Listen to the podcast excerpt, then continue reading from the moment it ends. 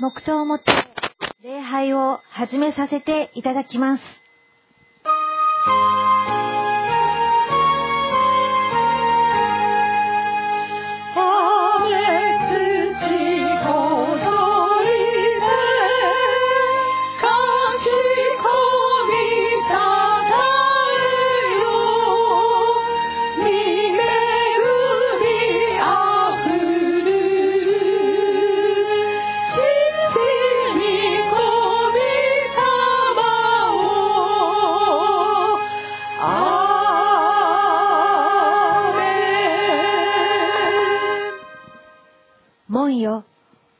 お前たちの頭をあげよ。永遠の豊上がれ。栄光の王が入って来られる。栄光の王とは誰か強く力ある主。戦いに力ある主。アーメン。皆さん、ご起立ください。賛美107番です。私たちの心が私たちのこの耳が御言葉なる主をお迎えする永遠に開かれた門となりますように賛美いたします。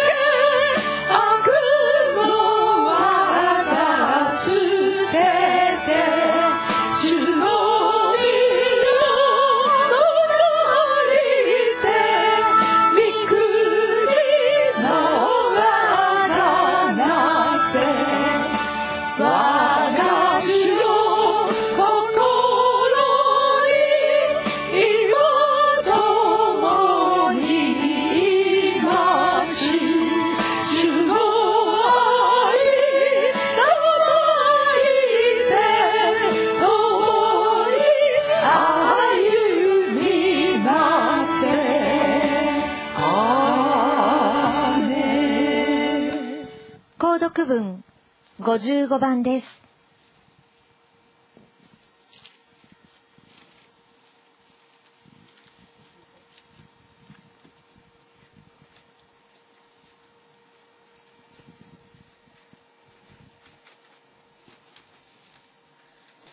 購読文55番。対抗説。縄文を通れ通れ民の道を開け。盛り上げよう。死を盛り上げて広い道を備え、石を取り除け。諸国の民に向かって肌を掲げよう。見よ、主は地の果てにまで布告される。娘シオンに言え。見よ、あなたの救いが進んでくる。見よ、主の勝ち得られた者は身元に従い、主の働きの実りは見前を進む。彼らは聖なる民、主にあがなわれた者と呼ばれ、あなたは尋ね求められる女、捨てられることのない都と呼ばれる。荒れ野で叫ぶ者の声がする。主の道を備え、その道をまっすぐにせよ。谷はすべて埋められ、山と丘は皆低くされる。曲がった道はまっすぐに、凸凹の道は平らになり、人は皆神の救いを仰ぎ見る。アーメン。使徒信条です。神は人を愛し、人を救おうとし、万軍の主の熱心が形をとってくださった、この一人語を覚え、私たちの信仰を告白いたします。使徒信条。我は天地の作り主、全能の父なる神を信ず。我はその一人子、我らの主イエス・キリストを信ず主は精霊によりて宿り乙女マリアより生まれポンデオ・ピラトのもとに苦しみを受け十字架につけられ死にて葬られ黄泉に下り三日目に死人のうちよりよみがえり天に昇り全能の父なる神の右に座したまえり賢より鍛えて生ける者と死にたる者と裁きたまわん。我は精霊を信ず聖なる行動の境界生徒の交わり罪の許し体のよみがえり常しえの命を信ずアーメン。照英110番です。確かな印の数々を持ってこの世に来られた赤ちゃんイエス様を賛美を持って抱きしめたいと思います。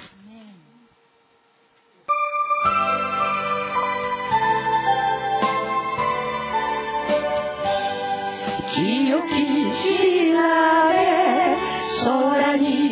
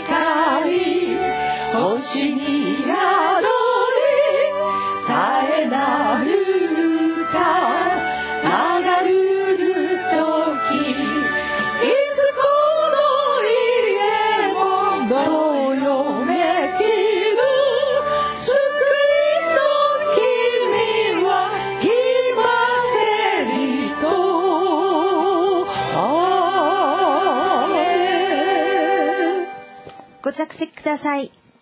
礼拝のために天聖一同を代表して小林伝道師が祈ります。最も小さい者も士族となり最も弱い者も強国となる。時が来れば私主が速やかにそれをする。アーメン。ハレルヤ愛する天皇お父様大いなる皆をあがめ心から賛美いたします。天皇お父様がこの御子イエス・キリストこのお方を私たちの住むこの地上に投入してくださいましたことを感謝いたします。そして十字架にイエス様をお捧げになり私たちの命を贖いとして完成してくださいましたことを感謝いたします。イエス様の従順し服従する信仰を持って私たちの贖いが完成されました。三位一体の主がこの地上にこの形を成して見業を完成してくださいました。主を心から賛美いたしますイエス様あなたは癒しい形をとって降りてきてくださいました。そしてしもべとして聖なるしもべとして使えるために最も小さい形で癒しい形で私たちのところに降りてきてくださりそして私たちの手のひらに包むほどにイエス様をいただくことができます。そのイエス様を今日も私たちはこの礼拝をもって握りしめます。主よ私たちは今日いただいたイエス様をしっかりと1週間握りしめて次の週この次の手術にバトンタッチしていくことができますように助け導いてください。御言葉を聞きます。私たちの耳をどうぞ開いてください。思い心感情を今開いてくださりイエス様にあって喜ばしい飾り物となっているかどうか今一つ点検させてください。そしてあなたにあって美しい飾り物罪を打ち捨てまた悪しき習慣また世の思い煩いを打ち捨てた。あなたにあって礼拝するにふさわしいこの思い心感情体をあなたにお捧げいたします。主をどうぞ受け取ってください。御言葉を語られる働き人の上に大いなる大いなる聖なる油を注いでくださいますことを感謝いたします。そして神の口を持ってあなたが大胆にイエス・キリストこのお方をご自身を神の国を大胆に語り継ぎ知らせることができますように。聖霊なる神様助け導いてください。大いなる光であるイエス様大いなる命であるイエス様その命が光が私たちのうちに宿っています。どうかこの命を御言葉を聞いてますます輝かせることができますように聖霊様助けてください。そしてこの耳があなたにあって開かれた耳として最初から最後までこの耳を私たちが開き続けそして永遠の命へと私たちが歩いていくその道しるべを導いてくださるようにと願い求めます。イエス・キリストこのお方の皆を心から呼び求めます。助けてで助けの助け主としての精霊様あなたを呼び求めます。そして私たちにこの永遠の計画をもたらしてくださったこの天のお父様この三位一体の主を礼拝するこの時を心から感謝して私たちの愛する主イエス・キリストの皆によってお祈りいたします。アーメン。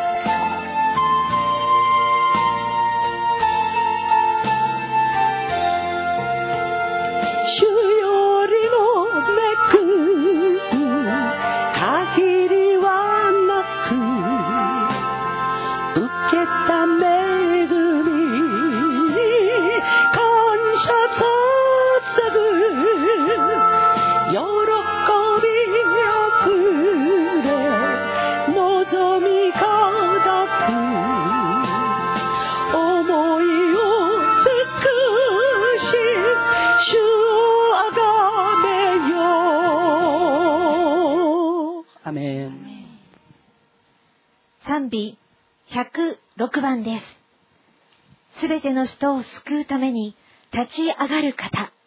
この勝利の福音、この望みの神を褒めただいます。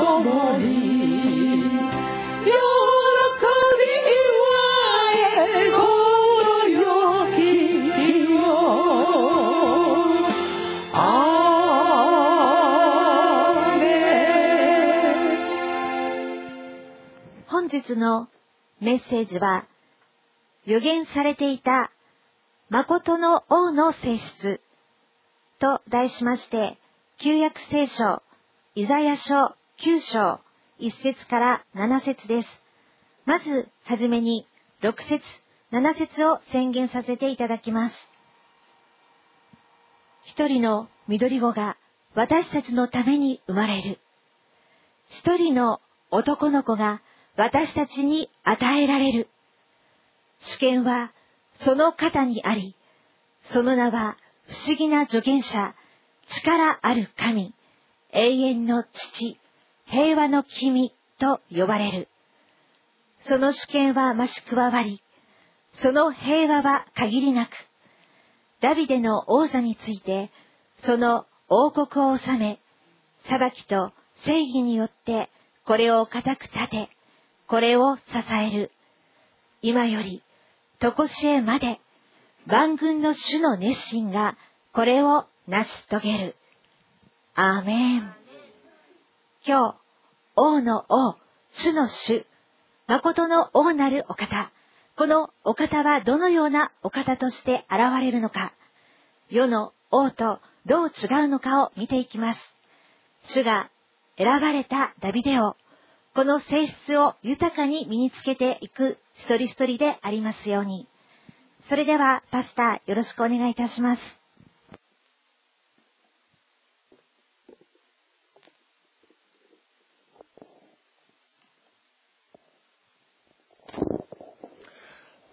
ハレルヤ私たちの素晴らしい主イエス様を褒めたたえます。この対抗節第3週、ろうそくも3本火が灯りました。ともども、本当にこのイエス様がこの世にご降誕されるということ、これを私たちも本当に覚えつつ、今この時を、えー、イエス様のこの御言葉を通して養われていきたいと思います。それでは、お祈りを一言お祈りいたします。ハレルヤ愛するイエス様、御言葉であられる主、あなたがこの地上に降りてきてくださり、この私たちのために、救うために人となれて、それも本当に十字架の死に至るまでの従順をもって、主を道に従われたことを感謝いたします。それゆえに我々は救われました。救いの道が確立されました。そのイエス様、あなたを褒めたたえます。この日、今日、そのあなたの性質、それを豊かに豊かに私たちが知り、恵みを豊かにいただくことができますように導いてください。取り継ぐしもべらの唇を清め、またこの一人一人の耳を通りよくしてくださいますように、これからの一切をただあなたの支配の御手にお委ねして、私たちの愛する主、イエス様のお名前によってお祈りをいたします。アーメン。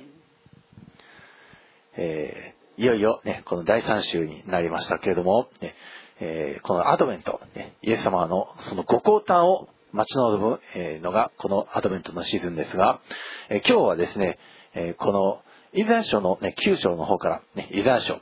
これですね、不思議な書なんですね。旧約聖書にありながらにして、イエス・キリストのことが非常に正確に書いてあります。ね、ですから、第5の福音書だとも、ね、言われてるんですね。イエス・キリストがどのような成り立ちで、どのような性質で来られるのか、ねえー、そして、ね、イエス・キリストはどのような生い立ちを送り、また、どのような見苦しみを受けられるのか。そして、ね、どのように人々は永遠へと入っていくのか。これ全部入ってるんですね。まさに福音です。今日はこのイザヤ書から見ていきたいんですけれども、一人の緑子が私たちのために生まれる。先ほど宣言されました。一人の男の子が私たちに与えられる。そして、その出権は増し加わり、その平和は限りなく、ダビデの王座につく、と予言されております。イザヤは、このイエス・キリストのお生まれのね、はるか700年も前、ね、700年前に、はる、はるかにね、このイエス様のことを仰ぎ見て、この方はこうなっていくって、予言したんですけども、でね、旧約聖書はですね、ヘブライ語で、ね、記されてるんですね。えー、この旧約聖書は、ね、代々この書記官たちがですね、筆でもってヘブライ語でね、一筆一筆ね、じっくり書いてきたんです。現在はこのね、活字の印刷で聖書を皆さんの手に渡ってるんですけども、しかし昔はですね、この手書きであるゆえに、ね、この、えー、旧約聖書、ね、ある部分はわざと逆さまに書いたり、ある部分はわざと字を大きくしたり、あるいは小さくしたり、ね、そしてね、えー、ある部分はわざとですね、この不思議な形で記したりしてるんですけども、このメシア予言のこの重要な箇所、ここもですね、ヘブライ語がわざとですね、不思議な形で記されているんです。この、主権は増し加わりって何節にありますけれども、この増し加わる、これ、レマルペイという、ヘブライ語ですけど、レマルペイ。この単語、ちょっと不思議な形で書かれてるんです。2番目の文字がですね、英語で言うとこの M に相当する、ね、えー、ヘブライ語ではメムって言うんですけども、ね、メムには2つの形があります。文字の途中に来るときは、ね、開いてメム、ね、あの、このメッセージ概要の方を見れば、ね、この、えどういう形であるのか、まあ、えー、ああるんですけども、で、この文字の最後に来るときには閉じられたメムで、ね、書かなきゃいけないんですけども、しかしここですね、その法則が破られています。預言者イザヤがですね、わざとこの、ね、文字の途中のメモをですね、本当は開かれたメモで書かなければいけないのをわざとイザヤ閉じたメモで書いてるんです。で、これ、ユダヤ教のラビがずっと代々ですね、ミステリーとされてきたんですね。なんでイザヤ書のこの9章7節は閉じたメモで書かなくてはならないのかって、えー、結局ラビたちにはわからないんです。けれどもですね、このヘブライ語、ね、一つ一つ意味があると、ね、言いました。この開かれたメムはですね、あの、お母さんの、ね、体、ね、開かれた体ですから赤ちゃんを産んだ体の意味がその開かれたメムにあり、そして閉じたメム、これはですね、開かれていない体ですから子供を産んだことのない体、ね、あるいは処女のことを意味するんですね。処女と来てもね、ピンと来た方とね、いると思います。イエス様を信じる皆さんは、あ、乙女マリアだってね、すぐわかりますね。しかし、ね、ユダヤ教のラビたちは相変わらずミステリーでね、その意味がわからないんです。なぜミステリーで彼らはわからないかって言ったらね、未だにユダヤ教はメシアが来ていないと思ってるんです。だから彼らはイエス様がメシアだと思わなかったので、イエス様を殺したんですよ。神聖暴読をしているっていうことで。だから彼らは未だにあのメシアが来ていないと思っているので、だから、えっとね、この旧約聖書に、あの、ところどころメシア予見がされているんですよ。メシアに関して。ということなんですけれど、この、聖書を全体に信じられなくなっているの。なぜかって言ったら、彼らは聖書を絶対信じるんですよ。信じるんですけれど、えっ、ー、と、その前後してある言葉は信じている。ということなんだけど、真ん中に挟まれている、あの、メシア予言は信じない。ということだから、こう、こう、一段落されていない、ここを信じて、ここを信じていない。でも、えっとね、見言葉というのはものすごく正確なもので、ね、あの、その時代、その人物、もうぴったしで合ってるんですね。だから、メシアのところだけが彼らね、抜けてるんです。だから、未だにそのメシアを待ち望んでいる。そういう状況の中にいるんですけれど、ここね、あの、見てると、えっと、開かれたメムと、ね、まだ閉じられたメムというのがあって、えっ、ー、と、これちょっと大きいから見え、見やすいかなと思ったんですけれど、これもちょっとあの、見づらいところがありますね。ここ見てると私今記しているんですけれど、あの、メガネかけてみると、ああ、似てる文字なんだけど、えっと、完璧に閉じられていて、片方は開かれているということなんですね。この開かれているというのが、あの、女性の体なんですけれど、女性の体、それで子供を産むことができる。ということなんですね。だから、この、この開かれたメムによって開かれた体というのは、えっとね、結婚した誕生による技によって子供が生まれる。その摂理を意味していて、乙女マリアのところは閉じられたメムですから、ね、結婚していない。だから私たちが信仰告白してるでしょ。乙女マリアより生まれ。ね？この乙女マリアより生まれ。だから人間の男によって開かれてない。ね？そしてその体にね、あの子も宿していない。ということを、このヘブライ語はね、正確に正確にこう記している。ということなんですね。えっとね、今日、あの、ちょっと朝早い時間、2時ぐらいだったんでしょうかね。朝の2時ぐらい私がね、あの、後ろの部屋でね、ギャーつって大騒ぎしたので、みんながなんだなんだなんだつっても大変だったんですよ。でなんで私がそれをしたかっつったらね、えっ、と、これからの世の中というのはね、あのね、あの、いい人にはすごくいい。ね。あの、普通に生きてたのになんで私の人生こんなになるの？っていう人もいるわけなんですね。だから、そういった世の中に変わる。これももう今ね、あの、えっと、コンピューターの力で、コンピューターの力で、もう100年とか何百年のものをもう何年でも進んじゃうわけなんですね。で、私たちわからないんですよ。わからないとどうなるかって言ったらね、あらゆる、あの、えっとね、制度だとか、ね、あらゆるものが、このコンピューターによってもう全部決めていくんですよ。そうすると、わからないから、あの、服従するしかない。だって今も服従されてるんだよ。電話。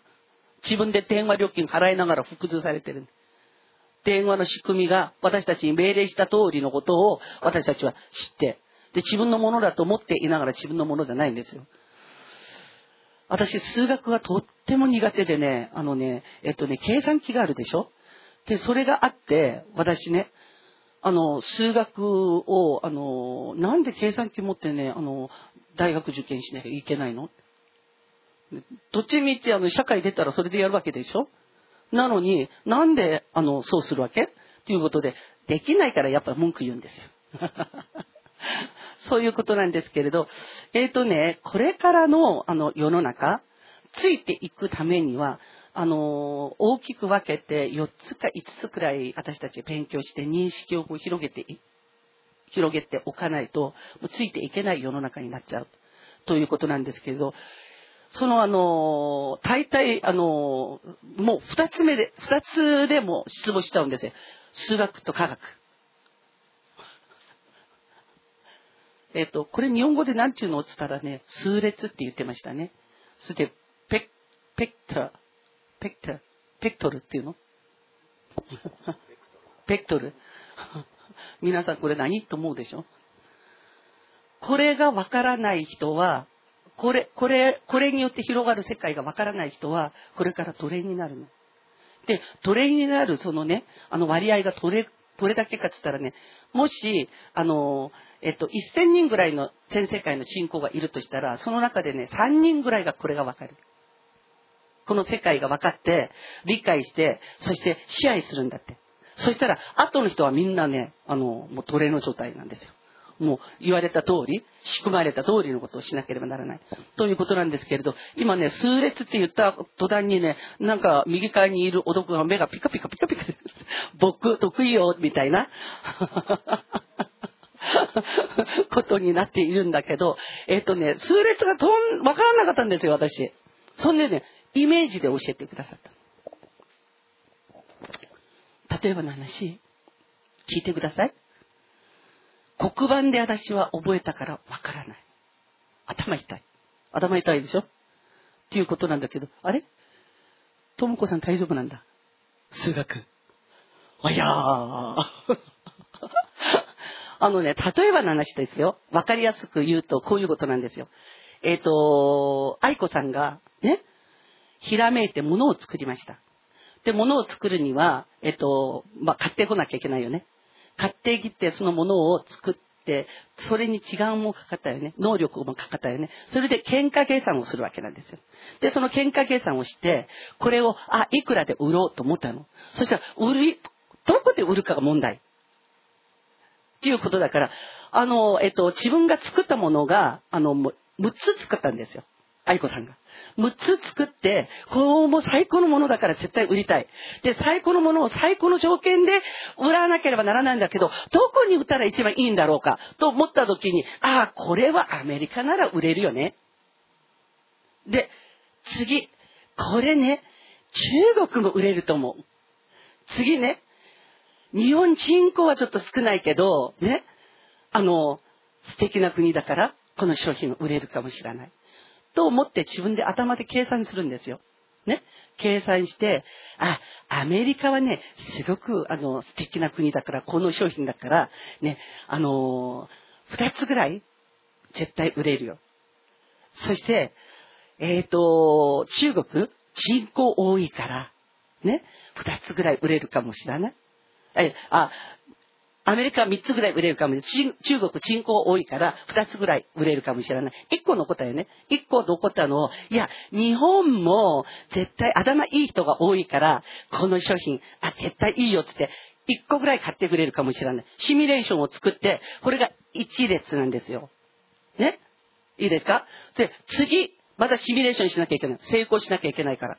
で、何をするかって言ったら、いやいやいやいや、私のこの頭で考えて、どこそこの国に何個ということではなくて、この商品いいから、足したらみんな買うよねっていう前提で、2、2、2、まだ列ができたよね。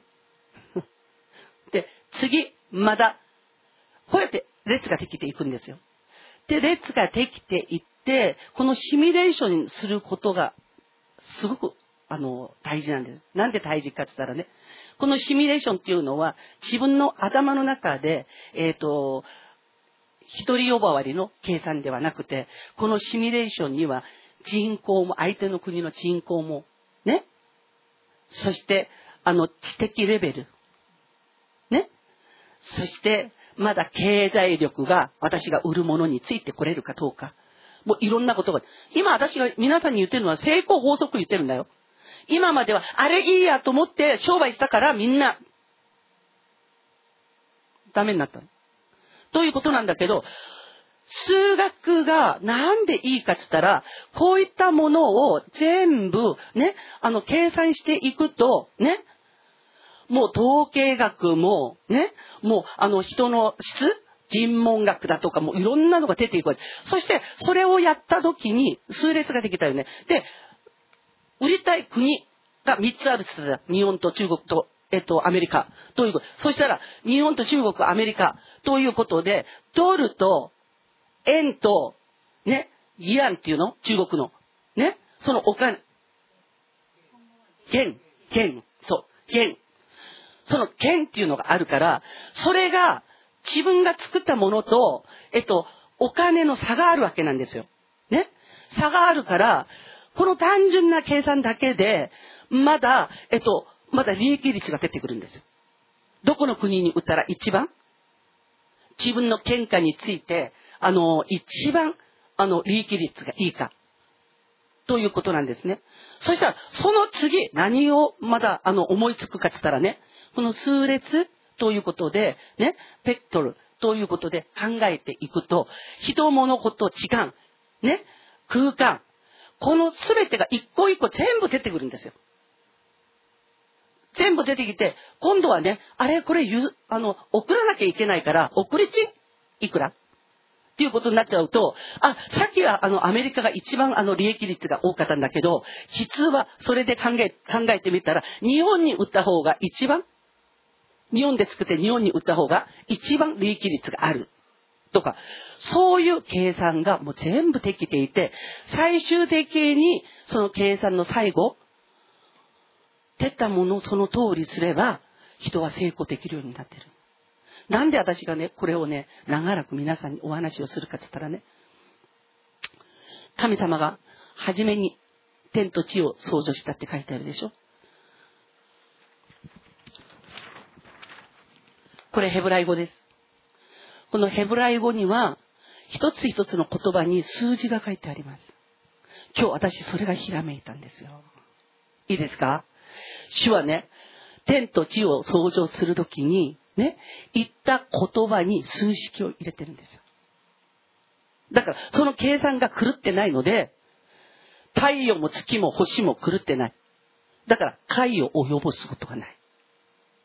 主の計算がこれがね、完璧じゃなかったら、どっかのものが、ね、狂って、今私たちは存在しないんですよ。ここまでなら私はキャッとしないの。まだあるの。言葉、主の仰せられた言葉には、ね、意味合い、それを実体化できる数学の公式が入っていた。ということなんですね。その公式に沿って、天と地、ね、海、川、山、野原、その全てに存在しているものが、その計算し尽くされた形で、全部存在しているんですよ。だから完璧なの。ね？完璧なんですよ。それで主は完璧な言葉でその言葉に計算もちゃんとなっていて、計算通りのものを存在させたんですよ。そして、主がね、唯一人間だけに喋る、話す力を与えてくださったんですよ。ね？話す力。なのに、この人間がエデンから離れて以来、みんな失敗だらけの人生生きてるのね。おー、おー、おー、おー、おー、おーって、首を縦にこう振ってる。あなたにイエスの祝福あれアメンハレルヤそうだよ。今ね、皆さん、これ多分ね、世界で初めてのメッセージだ。もう胸が震えるくらい、主はね、この教会愛してるんですよ。全世界で初めてのメッセージだと思う。聞いたことない。私たちだけに言葉の話す力を与えてくださったんですよ。で、私たちはどんな言葉を話すかって言ったら、自分が見て聞いて理解した言葉を話すんですよ。ね？そして、怒る時も自分の中で、今まで見て聞いて、ね、体験した中で一番いい怒り方をする。計算されてる。私たちの言葉も計算されてる。惚れた、腫れたも計算されてる。ね。お父さんにね、あのね、なんか、あの、優しくするときはね、お父さんから足してもらいたいものがあるから、計算してるんですよ。私たちも自分も知らないうちに計算しながらものを話してるんですよ。ね。だけど、私たちの計算は良くない計算だった。ね。神よりの言葉で私たちが話をすれば、ね、その言葉に書いてある、ここに書いてある、書いてある、この数字が、私たちの言葉にも同じ数字が入って、そして同じ働きが起きるわけだ。ね、実体化されるわけだ。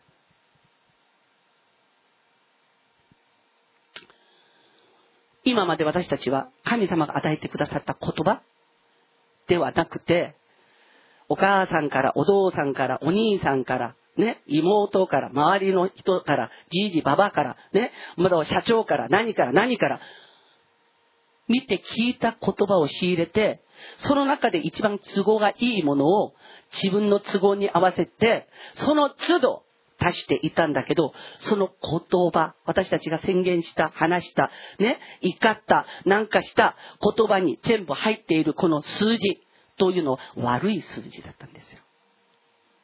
ね？だから、結果、悪いことが私たちの生活の中で起きていた。だからテピリンというのは何かって言ったらね、テピリンをすることによって、私たちの人生に狂いがない計算された言葉が正確に言える。それを主が私たちに与えてくださったんですよ。いいですか？皆さん。今ちょっと話したところで皆さん分かったでしょ？あ、自分も知らないうちに自分の言葉にも数字が入っていた。ね？それで、計算塾のね、あの、言葉を喋っていて、言ったんだけどあんまりすんなりいかない。一番あの、その言葉にね、騙されてくれたの、親父ぐらいだ。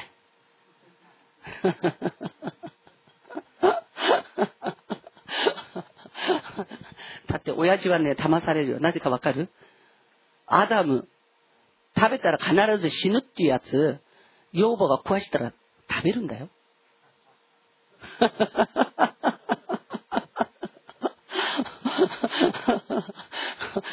善悪のしるみ。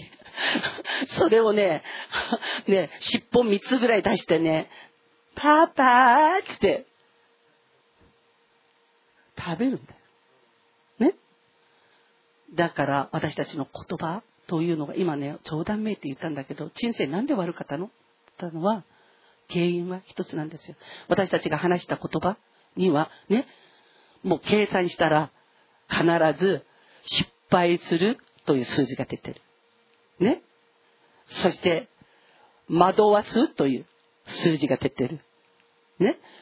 もう、あらゆる面において、ね？だからそういう数字になっているので、今まで私たちの人生はね、ダメだった。いいですか？主がね、今日朝これを与えてくださったのは、あなたたちの言葉に数字入ってるよ。ね？良い数字が出るように、マイナス、計算してみたらイコールでマイナスになってる。ね？これもうやめなさいって言ってんの。主が。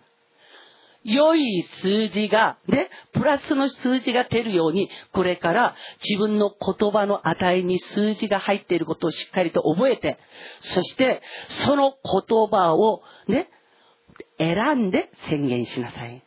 それで、得て得て得なさい。これが主が今日朝与えてくださった言葉なんですよ。皆さん、今私がちょっと話しただけですごくわかるでしょ？わかるでしょ？わかるでしょ？そう、すごいすごいすごい。ということは皆さんの言葉を直すだけで全てが治りますよ。全てが祝福に変わりますよ。信じますか？信じた皆さんをイエス様の皆によって祝福します。アメー物事には全て法則があります。ね、数学が好きな人はね、その数学の、ね、文字の、ね、数字の正直さが、ね、虜になるんですね。こういうふうにね、したら、これね、答え一つしかない、ね。この問題に対して答えはたった一つです。数字学というものは。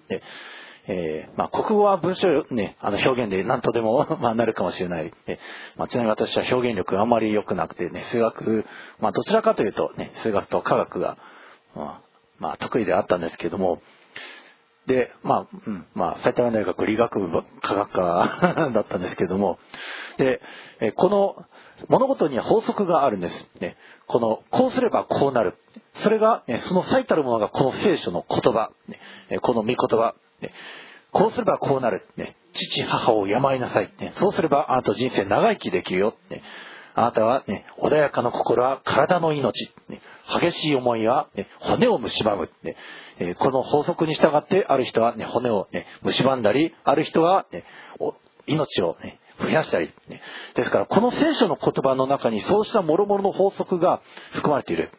で、この法則を破ってしまったのがアダムとエヴァ。ね、で、それでね、これをね、食べるとき、あなたは必ず死ぬと言われているその木を食べたから必ず死ぬ存在になってしまいました。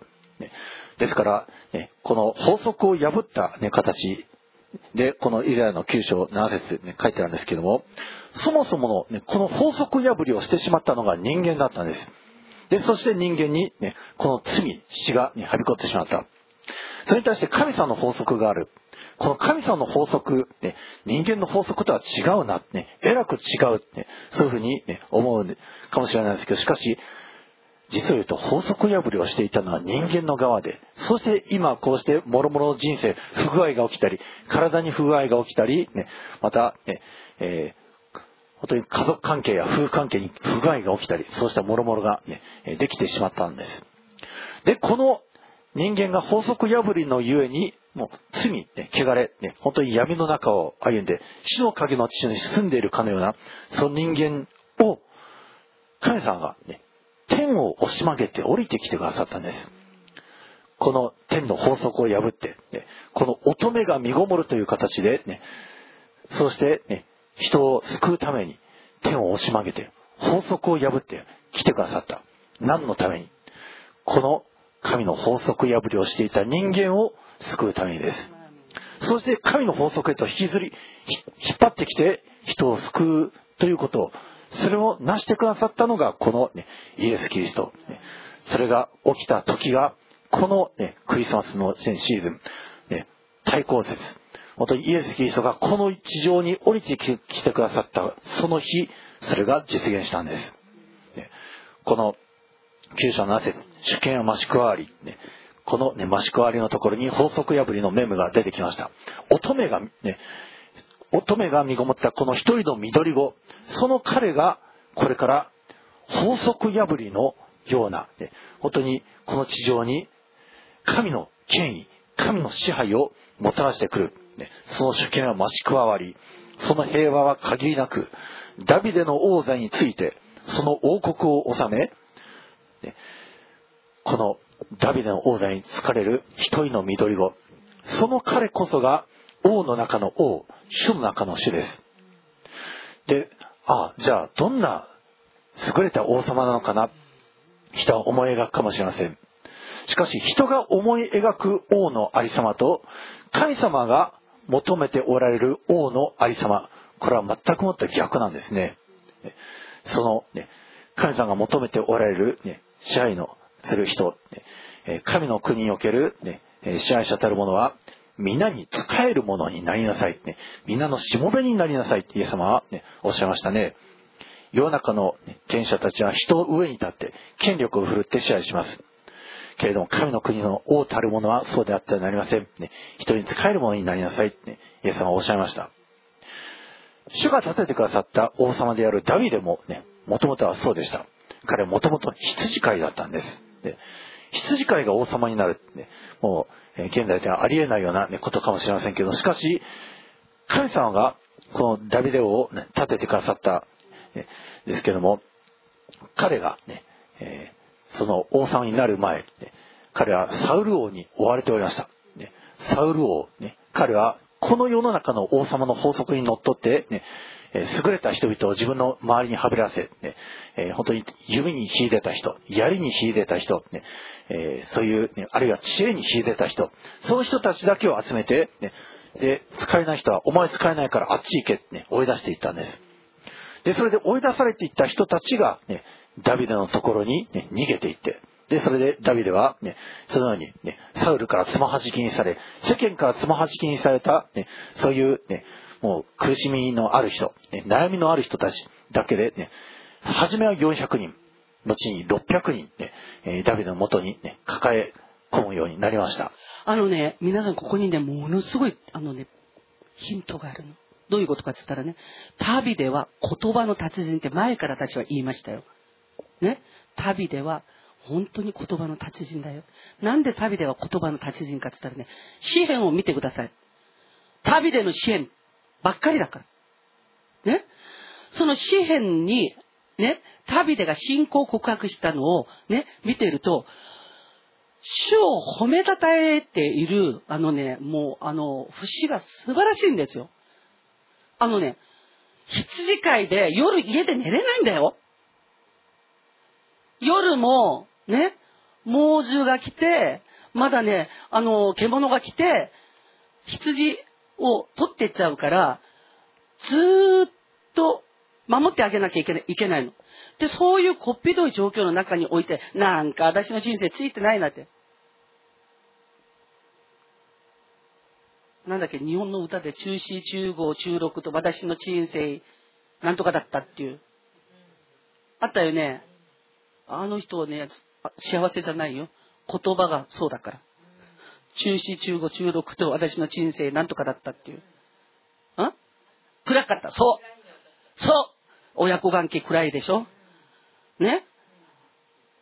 いやいやいや、だからね、言葉の値が、あの、その人の言ってる言葉の有名になった言葉っていうのは、ある、いい言葉で有名になればいいけど、悪い言葉で有名になったら、ダメだよ。ダンスにゴン、ダンスにゴン。ね？天使、元気で、ね？留守がいい。ね？そしたらね、永遠に言っちゃったよ。ね。自分が言った言葉、ね。で、最も有名になっている自分の言葉。ね。あの人、いつもああいうことばっかり言ってるよね。これね、数字が、数字入ってて、ちゃんとね、あのね、そうなってるの。中四、中五、中六と暗かったって言っちゃダメで、もう私はピンピンしても大変だったわよ。言葉の値がその人生にね、つきまとう。必ずつきまとう。ということなんだけど、彼は、えっ、ー、とね、本当についてないような、この羊飼いをやっていった時に、彼が、このね、夜空を見ながらね、あの、まだ、こう、草花を見ながら、主を褒めたたえた言葉というのは、あまりにも素晴らしいんですよ。だから、サウル王というのがね、神様からアウトされて、もうお前、もうう首ってなった時に次の王様を、えっとね、選ぶ時に、他のものにはいけないですよ。なぜかって言ったら、旅で自身のね、その捧げられた言葉が、世の都の王より素晴らしい。主に捧げた言葉が。だから次の王を決めるときに、もうライバルなし。ダビデ。だから、普段の言葉。普段の言葉をね、良い言葉をね、宣言して蓄えていると、主が何かの時に、あなたをちょっとあの、あの国、国の首相にしたい。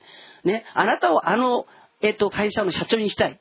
と思ったで、誰かをしたいと思った時に、それを蓄えている人を主がその場所に連れていく。だから、旅では、もともとから、ね、もう、えっと、ライバルなしで行くしかない。そのような言葉の数式の上で素晴らしい計算、ね、計算が全部し尽くされた人なんですよ。ダビデのところに、あの、いろんな良くない人が来ましたよね。困窮吸っている、まだね、もう、追われている人とかいろんな人、ね、どうしようもない人が来たんだけど、主がね、その旅でに、その人一人一人を、えっ、ー、と、整えて導く力を与えてくださっているんですよ。だからその人を生かしてるんですよ。それで、600人に、あの、膨れ上がった人の中で、旅でがあることをきっかけに一人を治すわけなんですね。治すと、えっと、その一人治されている人以外、599人がそれ見てるんですよ。ね。そして、その人の治る様を見て、ね。その599人がそれを身につけるんですよ。そして、次の人まだ治すときに、まだみんなが見るんですよ。それで、タビデの知性の時に、タビデの下についていた600人っていうのは、もう素晴らしすぎて、ね、もうタビデのその知性の時に、ものすごくこう国が大きくなるんですよ。だから、自分にね、肥料が与えられる。自分が磨くからいいえ。美言葉をたくさん宣言していたので、その美言葉によって器量が与えられる。計算が尽くされてるんです。それで、その、そういったものがもろもろ全部与えられていたので、どんなものが来ても、どんと来い、直す。ということで、イスラエルの最高の人物を旅でのところに置いて、一番最初に来るときはどうしようもないね、もうボロボロが来ましたよ。だけど、イスラエルに帰るときは、ね、歴代イスラエル王の中で、彼以上の家来、ね、中心を持った者はいない。ね、そのような偉大な王になられたんですよ。どうやって？言葉を宣言した言葉がね、凄すぎたので、その言葉通りのことがね、彼の人生になった。ということなんですね。皆さん、えっ、ー、と、天気釜毎日使ってるよね？天気釜。使ってるよね？それ天気釜どうやってできたかわかる？ね？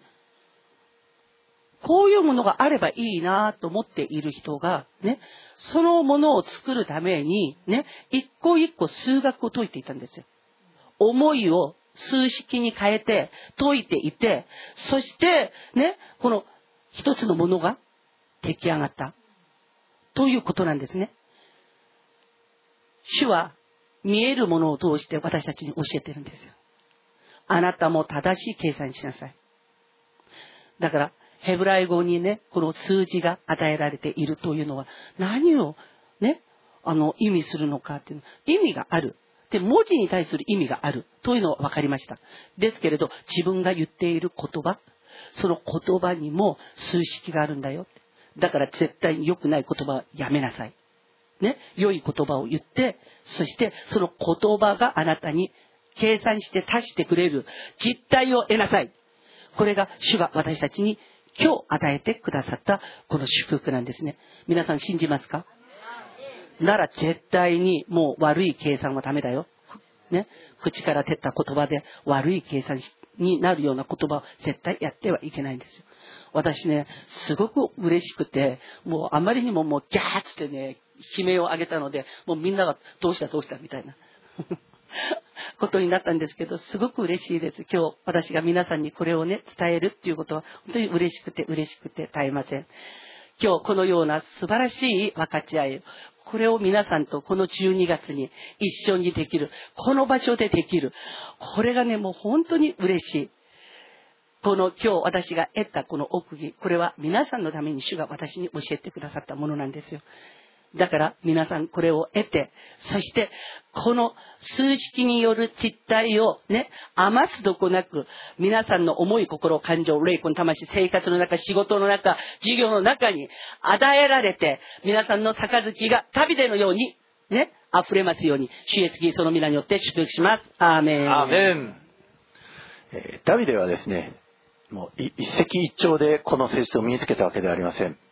まず、ね、小さい頃は羊飼いとして、ね、羊、ね、本当に愚かです。ね、もうある時は、もう、えー、主人のに突っかかって、ね、ぶつかってきて、ね、ある時は、ねえー迷子になって、ね、ある時はもう本当に、ね、えーもう汚いやつにね、おい、ちょっとこっちおいでおいで、ね、いい餌があるよって言ってね、それで、ね、めーってついていって、ね、変なところに行ってしまって、ね、もうトラップにかかる、ね、もうそういうことをしょっちゅう、ねそれをダビデは、ね、もうある時はライオンと組み打ちして、ある時はクマと戦って、ね、引き戻して、ね、命がけで羊を養った。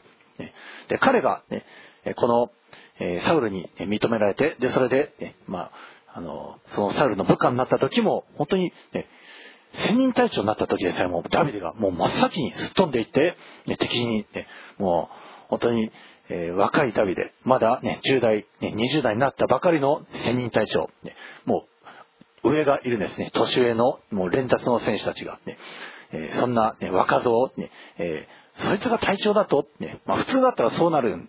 ところがですね、みんなこのダビデについていくんです。この年下のダビデ、隊長として、ね認めて、で、連達の選手たちも、このダビデのために命がけで戦う。なぜか。ダビデが真っ先に先頭に立って、本当に羊飼いとして一人一人の面倒を見ていたからなんです。でえー世の中の人は思います。ね、リーダーたる者、トップたる者はね、権威に立って、そして人々に命令して動かして、で、そしてよりすぐりの、ね、知恵に長けた人、力に長けた人を集めて、ね、その人を、ね、囲わせて、そして、ね、自分の権威を確立する。ね、ダビデは違いました。ね、本当に困窮している人、弱っている人、ね、貧しい人、そういう人たちをダビデは、ね、誰も、ね、もうお前あっち行けしないで受け入れて、そしてしっかりと彼らを養って、彼らと一緒に歩み、彼らと一緒に苦労し、ねえこのダビデ、ね、600人、彼らみんな一緒にサウルから逃げるという苦労を、ね、して、そしてある時は、ね、成功し、ある時は失敗し、そして共に歩んだ。ね、これが真の王のありさまだよ。ね、ということで聖書に書いてあるんです。イエス様も天に高く座しておられる、ね、その栄光の地の一な神の御座に座しておられる方が、ね、地上に降りてきて、一緒に苦労して、この人間の労苦を味わって、そして人間の全ての一切の罪をイエス様が背負って、そして、ね、死んでくださった。だから皆さんにとっての王の王、主の主になられたんです。このお方に習いなさいって、ねえー本当にこのイエス様のありさま、またダビデのありさま、これ羊飼いですね。羊飼いね、この聖書の中で羊飼いという職業たくさん出てきます。そうですね。信仰の父たちはみんなこの羊飼いを経験しました。ね一番最初はね、この義人と呼ばれるアベル、ね、アダム・エヴァから、ね、生まれた、ね、次男、ね、アベル。彼は、そういう羊を飼うものでした。それから、ね、モーセもまた羊を飼うというのを40年も経験しましたね。それから、ねこのダビデもそうです。アブラハム、イサク、ヤコブ、みんな羊飼いでした。ねヨセフの代のイスラエル、ね羊を飼うもの、ねだったから、ねエジプトのゴシェンの地というところに、ね、そこで隔離されていたんですね。この、弱ってる羊、幼い羊、ねこの彼らを飼うということを通して、みんな整えられていったんです。皆さんももしかしたら今羊を飼っているかもしれないですね。え自分の息子、娘という羊、あるいは本当にもうドラ息子という羊、ね、あるいは、ね なんかね、職場でね、めんどくさい、ね、人という羊がいるかもしれません。ねそういう羊を、ね、皆さんむ、むやみやたらに、ねその人が突然ある日ボンって偶然現れたと思ってはなりません。神様がおられます。ね全てを支配しておられ、そして皆さんを最善、最高に導くために、ね、あえてそういう羊を送られた、ね、かもしれません。ただ皆さん、羊とですね、狼見極めなくてはならないんです。ね、羊のなりをした狼、私、羊です。私を養って飼って、ね、そういうふうに言っておきながら、実は、こいつから財布を踏んだくってやろう。こいつ、こいつね、ちょっとね、綺麗な女だから、ね、ちょっといっぱいね、えイチャイチャしてやろう。ね、そういう下心を持った、ね、ものも見極めなくてはなりません。ね皆さんどうやって見極めるべきか。これですね、身を見ればわかるんです。皆さんの、その、礼拝が邪魔された、霊的な生活が邪魔された、あるいは、ね、皆さんの、ね、金銭がいつもその人によって、皆さんの時間が、皆さんのエネルギーが、いつでもその人によって踏んだくられているとするならば、ね、疑うべきです。そしてイエス・キリストの名前を出すべきです。ねえー、イエス・キリスト、このお方は全てを切り分けます。そのお方が、ね、どうしようもないとするならば、ね、ちょっと、ね、その人を言ってあげるんですね。あなたをのそのどうしようもなさを、ね、唯一直してくださるお方がおりますよ。ね、そのお方は私と違っていつもあなたと共にいることができるし、あなたがどんな病になったとしても、どんな状況になったとしても助け出すこともできるお方がいる。それがイエス・キリストです。あのね、自分が調子よく主にあって生きている時に、歩んでいる時に、邪魔者が来る時と、自分が今やっていることを主が祝福してくださるために、印として与えられる人がいるんですよ。なんですけど、この信仰的に調子がいい時っていうのは私たちの心はね、すごく優しくなっているから、何でも小ざれで、優しくしよう、優しくしよう、ということで、私たちはその罠に引っかかってしまうんですね。どういうことかって言ったら、皆さんが信仰生活をしっかりとしているときに、その皆さんが今やろうとしていることを、ね、やろうとしていることを、えっ、ー、とね、あの邪魔する人と祝福を持ってくる人の、あの、えっ、ー、と、見極め方は、これなんですよ。この人に今、あの、私の治安を貸してあげても、その人が助かるだけ。その人が助かるだけで、私の神様と共に生きる、歩むその違いはストップされている。ということであるならば、これ邪魔なんですよ。で、もう一つは、この人を助けることが、主が喜ぶことだという確信がある人がいる。どういうことかって言ったらね、こういうことなんですよ。旅では、えっ、ー、とね、家族もろもろ、600人の家族もろもろで、集団で、えっ、ー、と、集団移住をしました。移民。移民したところで、その、あの、移民した国が、イスラエルと敵対する国だったの。だから、最終的にイスラエルを攻撃するからお前も加われって言われて、本当は嫌なんだけど、その王様を今まで騙してきた。イスラエルを自分は攻撃してきましたって騙してたから。騙したことを今回断ると、それバレちゃうんですよ。だからしょうがなく彼は、はい、わかりました。私も行きますって言ったんだけど、でも、主はやってはならないこと、自分の手に負えないことは、主ご自身が回避させてくださるんですよ。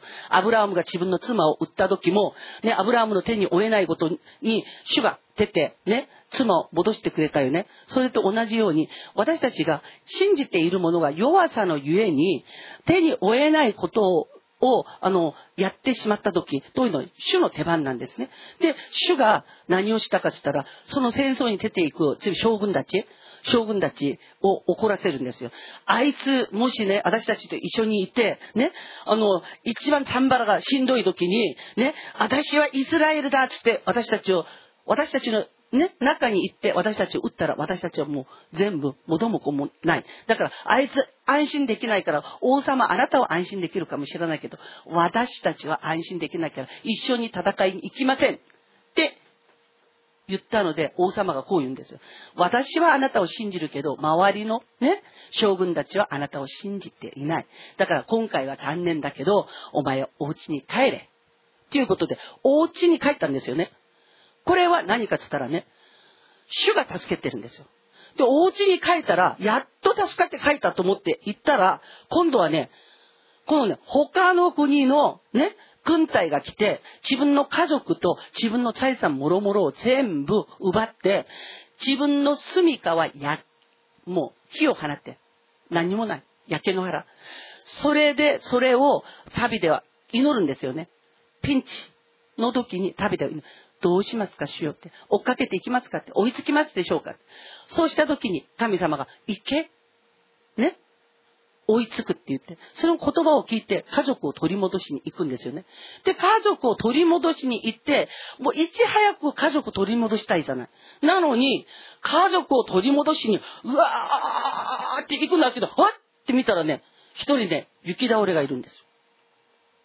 で、雪倒れがいるから、旅では、ね、自分の家族のことを最優先に普通しなければならないからね、ちょっとね、もう邪魔だよっつってね、あの、道の脇に置いてもよかったよね。そうじゃないの。旅では、神は憐れみの神ということを知っているんですよ。だから、憐れみを必要としている人が自分の目の前にいるときというのは、神に代わって憐れみの技をしなければならない。これがもう根付いてるんですよ。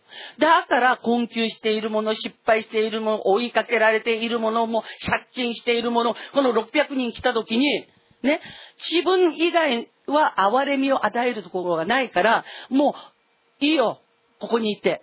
ということで、旅での家来になったでしょ？旅でには憐れみを必要としている人に対して憐れみを働く力があったんです。自分の家族を追いかけていかなければならないというところで、道の途中で倒れている人、自分たちが通りすがってしまったら、過ぎてしまったら、この人を助けてくれる人はいない。ね？だから何をするかというと、最優先の憐れみとして、今助けなければならない人を彼は助けたんですよね。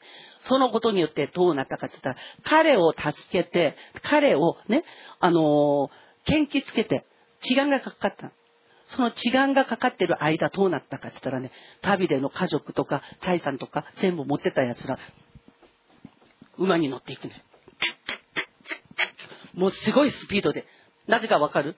追っかけてきたら大変だから。だから自分の国まで行ったんですよ。国に行って、ひとまず安心。というところで、今までね、戦争したり、泥棒したり、奪ってきたりするのに、もう気を張っていたんだけど、自分の国に帰った時には、もう気を許すわけだ。それで、初めて、ね、あの、飲めや歌えや食えや、それをやっていたのね。それを彼らが行く、自分の本拠地まで行く時間。を主は憐れみを施さなければならない人を目の前に置いて、時間稼ぎをしてくださったんです。主が時間稼ぎをこのように私たちのね、中にしてくださる時があるんですよ。憐れみというのは何かって言ったら神のなさる技なんですよ。だから私たちが神の子供であるならば、自分が急ぎ足であったとしても、目の前に今私が憐れまなければならない人がいるとするならば、その人のために私たちは憐れみを働くべきなんですよ。そうすると、主はね、主ご自身がしなければならないことを、憐れみは主のものだよ。しなければならないのを、この人間である私たちが知ったので、何をするかって言ったら、主はそれをね、全部返してくださる。ね。エリコの道の途中で倒れていった行動にあって倒れていた人、ね、それを、えっ、ー、と、あの予感まで、ね、あの運んで、帰ってくるとき、ね、まで見てください。そして、えっ、ー、と、も、もっと費用がかさむんだったら、支払いしますって言ったでしょ。主は必ず支払いしてくださる方なんです。支払いをしてくださる方なんです。だから、自分が信仰生活を正しくしているときに、ね、あの、その憐れみの技じゃなくて、ね、もう、憐れみ以外のことで自分の足を止める。神様の栄光を止める。ということであるんだったら、これはね、祝福泥棒なんですよ。バッサリ着なきゃ。バッサリ。それで、神が私のために用意した、ね、ことは必ず憐れみなんですよ。その憐れみの技が自分がしなければならない状況が目の前に現れた時に、それをしっかりとね、それをして、そして、主が利子に利子をつけてくださる、その祝福に預かる皆さんでありますように、イエス様の皆によって祝福します。アメン。アメン。イエス様はダビデの王座につく王としてね、来られます。で、この王のありさま、これはですね、全くこって世の王のありさまと違います。そしてこの王様は本当に傷ついてる人、ね、また、あえてる人、そういう人たちに届く王です。このイザヤの9章の、一節から見ていきますと、9章の一節から見ますと、しかし、苦しみのあったところに闇がなくなる。先にはゼブルンの地とナフタレの地は恥ずかしみを受けたが、後には海沿いの道、ヨルダン川の彼方、違法人のガレラヤは光栄を受けた。闇の中を歩んでいた民は大きな光を見た。死の影の地に住んでいた者たちの上に光が照った。アメン。これガリラ地方これまさにイエス・キリストが、ね、福音を、ね、伝道を始めた地そしてそこの一帯の人々闇の中に住んでました困窮してました貧しかった、ね、悪霊にいいようにもてあそばれていたそのようなところにイエス様が来られて初めの福音の宣教の、ね、働きを始められた、ね、まさにダビデと同じです。ダビデもまた、ね、困窮している人また助けが欲しい人、ね、そういう人たちに届く王でした。本当にこの中、ね、今そういう人たちが多いです、ね、この王様でなかったら自分は保護されない。この王様でなかったら慰めを得られない、ね、この王様でなければ、ね、本当に養われることがないそういう、ね、人々に届く王として、ね、ダビデは整えられそしてイエス様はまさにその働きをされましたこれが王の王たるあり方です皆さんも本当にこの王のあり方を身につけましょう。皆さんも、ね、救われた皆さんも、かつては、本当にね、もう困窮していて、どうしようもない、悩むものだった。人からつまはじきされていたかもしれません。その、そこをイエス様に拾われて、イエス様に、ね、養われて、イエス様の羊としてイエス様についていくうちに、皆さんも、ね、どんどん再建され、立て直されていきましたね。皆さんもこの王としてのあり方を身につけましょう。そしてこのイエス様、ね、イエス様は、ね、えー、どういうお方か、ね、3節から見ますと、ね、その国民はどんどん増えていきます。喜びが増し加えられていきます。イエス様についていく人は増え、増え、広がり、またその人の喜びは増し加えられ、また、ねえー、本当に多くのものを得ていくんですね。ね借り入れ時に喜ぶように、分取り物を分ける時に楽しむように、主の御前で喜んでいくんです。それまで奪い取られてきた分、いいように悪魔沙汰に、あるいは悪どいものに、ね、搾取されてきた分、それをどんどん取り戻すようになっていきます。このイエス様と共に歩んでいくうちに、さらに、ね、え、この、ね、虐げる者、杖をへし折る、ね、え、戦場で吐いた全ての血にまみれた着物は焼かれて火の餌食になる。ね、世の中、ね、バトルだらけです。ね、本当に互いに食い合って、騙し合って、互いに傷つけて、そして物を得ていく分取り合い、ね、そのようなことで流されて、ね、血に染められた着物は全部火で焼かれる。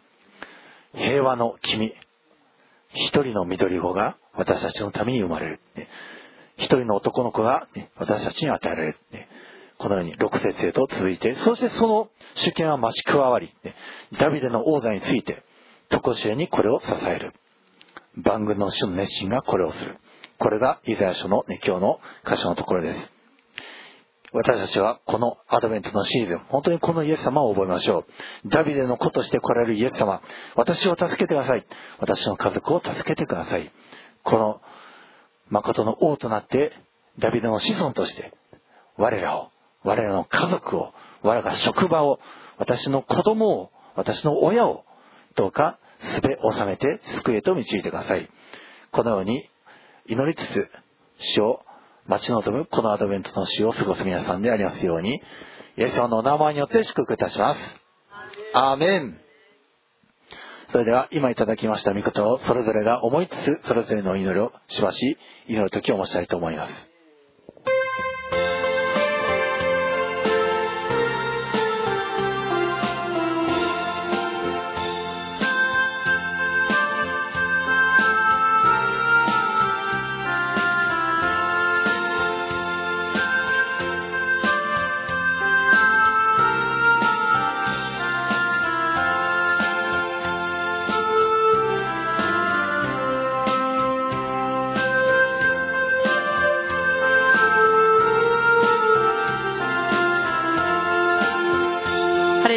天のお父様あなたの皆を褒めたたえ感謝いたします。あなたが今日私たちの話す言葉にも数字が入っていてその悪い数字を足していったゆえに私たちの人生が私たちの子育てが私たちの夫婦関係が私たちの社会との関わりがまた職場での問題がそして私たちの事業所のすっきりしないところがあったということをあなたが教えてくださったことを感謝します。主よ私たち一人一人はこの時間あなたに祈ります。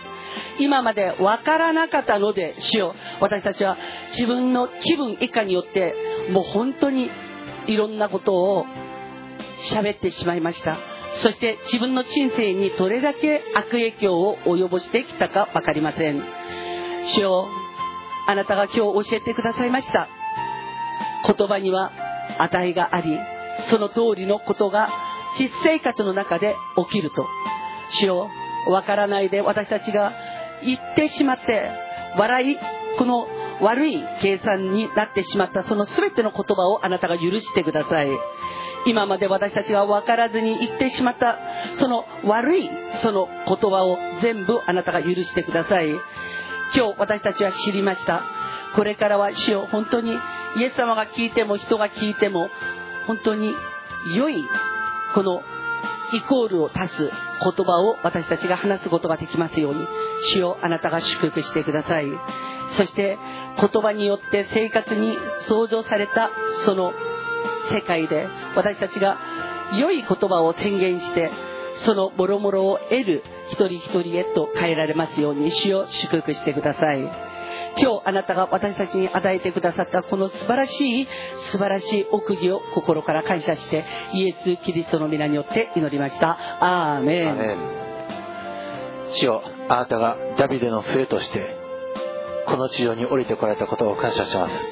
私たちは本当にどうしようもないもの捨てられたものまた貧しいもの困窮しているもの心に痛みを持つものでしたがしかしあなたにあなたがいたからこそ我らは本当に慰めを受け癒されてあなたに見出され拾い出されそしてあなたについていくうちに癒されていき主よ本当にある時光の中へとこの光の集いの中にいることが本当に心地よくまた本当に光の民となっていくことを言っていることを感謝いたします。主よどうか私たちも本当にこのダビデの性質イエス・キリストの性質を豊かに身につけてそして本当にこのアドベントの時あなたを覚えていくことができますようにどうか主を家族を救ってください。友人知人を救ってください。親を救ってください。主を本当にあなたの救いを届ける救いの使者となっていく私たちとなっていくことができますように。主をあなたが今このシーズンにこのことを思い起こさせてくださったことを感謝して私たちの愛する主イエス様のお名前によってお祈りします。アーメン。それでは賛美の104番を賛美してそのうちに捧げ物の感謝をいたします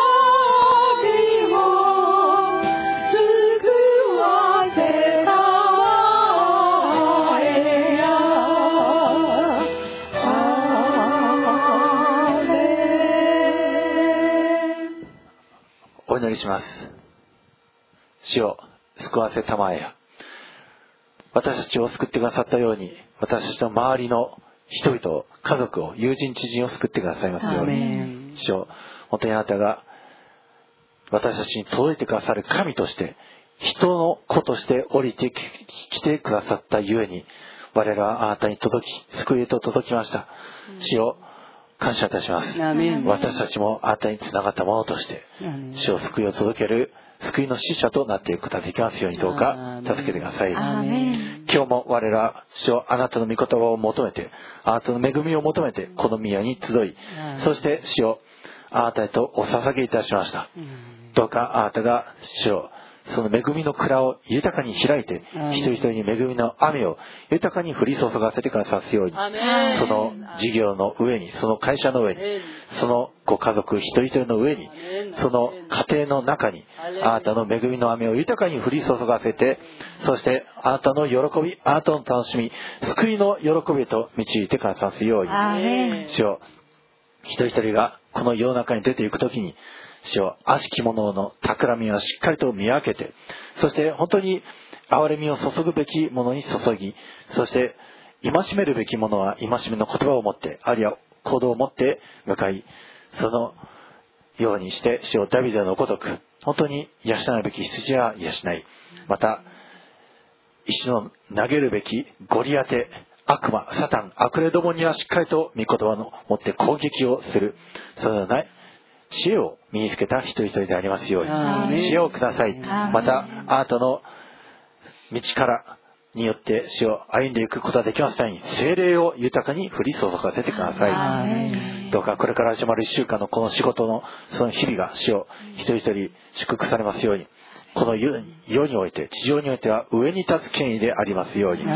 死を富んだもの、リッチなものでありますように、また、喜びあふれるものでありますように、その家庭が命があふれ、喜びがあふれる、主をそのような祝福の家庭となっていきますように、子供たちがよく育っていく、主を神の子としてのたしなみを豊かに身につけていきますように、御言葉によって育てられますように、一人一人が御言葉によって育まれていきますように、主イエス・キリストのお名前によって祝福いたします。アーメン。えー、報告ですけれども、えー、次週、えー、はですね、次週手術は、え成田のクリスマス礼拝、午後は午後16時から成田のクリスマス礼拝が行われます。えでその関係で、え来週午後のですね、あの、英語の礼拝は、えそれはお休みと、えさせていただきます。え皆さんも、えどうかこの、週、本当に成田のためにを祈りに覚えていただければと思います。それでは、ご起立ください。最後に、主の祈り、557番をもって、主に祈っていきたいと思います。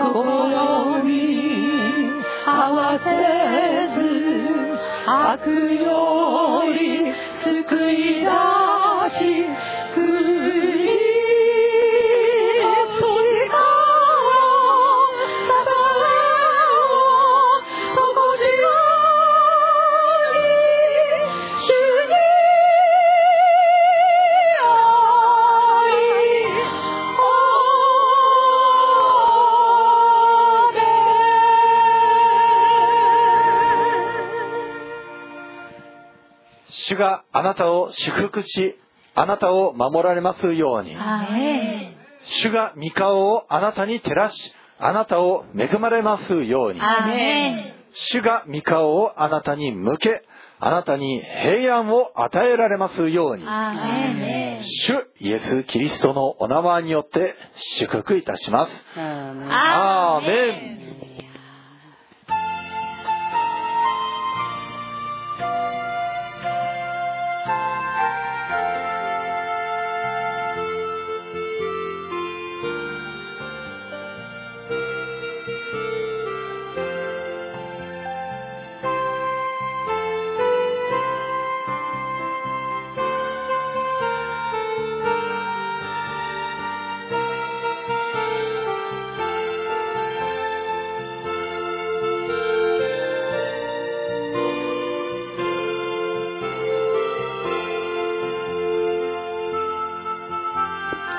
礼拝をそこまでいたします。